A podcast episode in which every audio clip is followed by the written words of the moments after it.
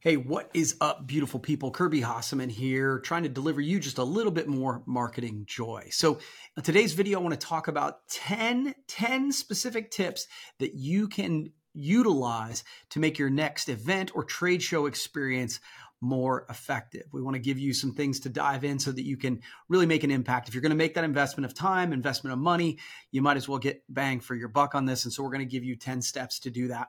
Hey, if you're enjoying these videos or, or the podcast, please feel free to subscribe wherever you are seeing them. And of course, if you know somebody who might get some value, I'd really appreciate if you'd share with it this with them as well.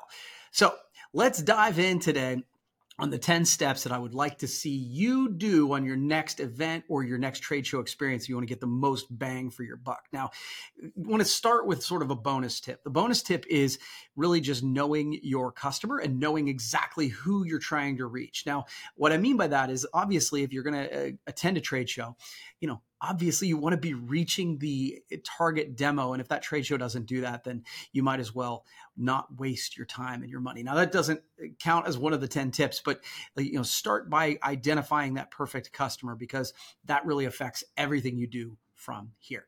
So let's dive in Step number one, get that registered email list. All the people who are going to attend the show, if you can even get the people who are going to be, um, you know, showcasing at the show, if you can get an email list of that, I think that really can help you tell your story in advance of the event. And then, of course, after the event as well. I have um, many friends in, who are doing marketing for their organizations, and they don't attend an event unless they can get the email list of the attendees.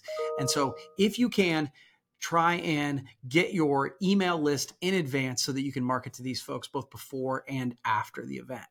Step two, send them an email, a compelling email to tell them to come and see you. Now, one of the things I would say is that everybody is going to be getting an email, it seems like. I mean, this is one that everybody's kind of uh, caught onto that you should try to reach out and at least put your brand in front of folks before the trade show event. And I think that's good. But if you are just saying, hey, come see me at booth 1424, that, that email is immediately going to be deleted.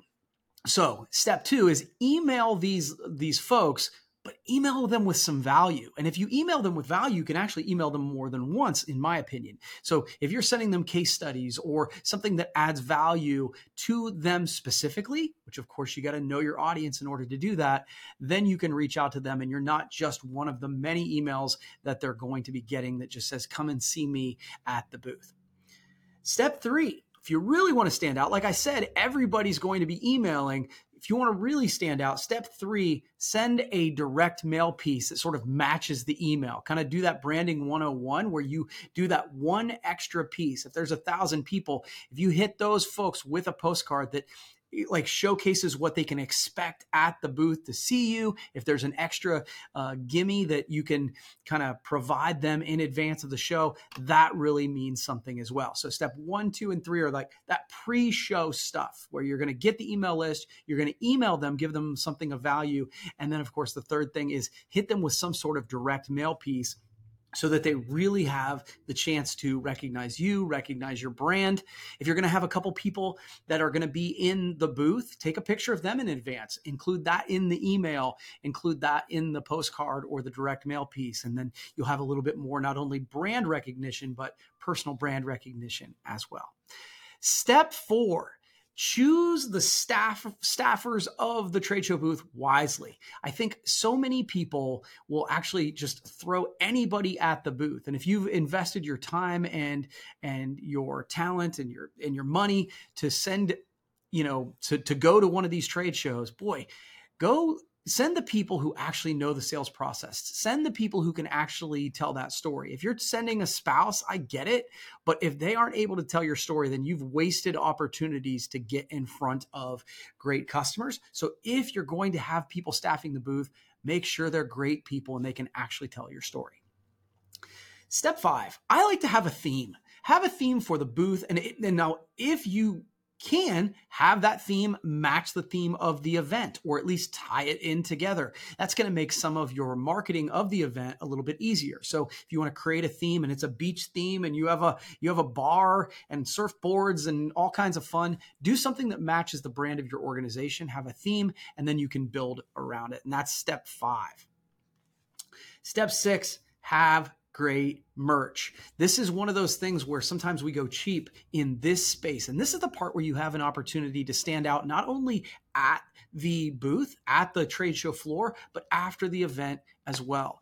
Don't go cheap here. This is where you're going to have that lasting impression because the people who are attending all of these trade shows are being inundated with sales pitches and people and products and services. And it's really hard for anybody. You've if you've been a person who's attended a trade show, you know how hard it is to keep all of that those things straight once you get back to the office, you get back to the whirlwind.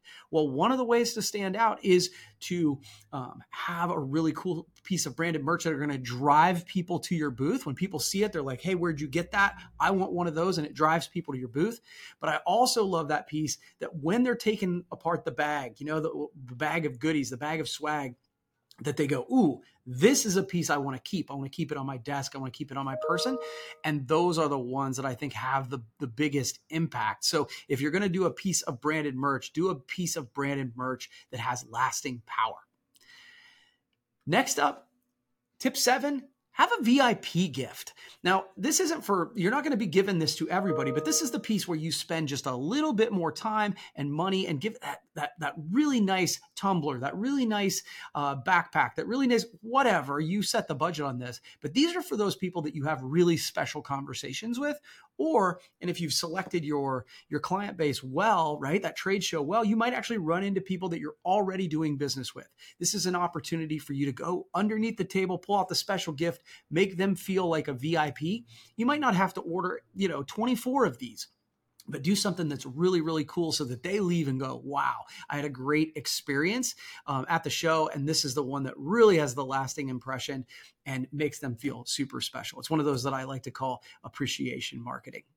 So now we've done the pre-show we've done the show and now it's after the show. And the reality of it is the fortune is in the follow up. So the first thing you're going to do is hopefully you're going to capture, you know, the folks that attended your booth, you're going to capture the attendee list, follow up with some sort of email or email sequence. Now, this is sort of the lowest bar you can do it, but just like I mentioned earlier, the folks who are attending your booth are inundated with information. And if you can stand out with something fun, something related to your brand, anything that gives them value, do that. Send them an email that follows up. I like to send an email sequence because they'll get the follow up. Maybe they get another follow up after the um, after the event a week later, maybe another week later, something where it's like they're seeing your name over and over. Give them an opportunity to to reach out again and sort of reconnect.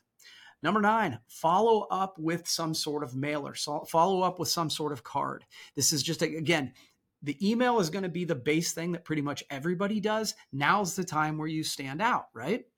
So number one, put something or put something in front of them that is tangible on their desk that they go, oh, yes, that's right. And obviously, this will follow up maybe a week or so after the event. Something with a call to action. They can go to a webinar, they can come learn more information, they can get a free sample, something where there's that gets on their desk and gets in front of them one more time. And number 10, the last three tips are all follow up. Follow up with a phone call. So many of us are like afraid of the phone. We've got this amazing device that we have, and it's like we want to use it for everything except actually making a call. If you've invested this time, if you've invested your treasure and your time and your talent, boy, pick up the phone and call, especially those ones that you had great conversations with. You, the ones that you got business cards, the ones that you really felt like you connected with, whether it was at the show or after hours. Pick up the phone and try to further that relationship, further that conversation. And when you do all 10 of these, then I think you're going to get more out of the investment that you make into your trade show. So I hope that has provided you some value. Please feel free to subscribe and share, and I will keep these coming. We'll see you next time.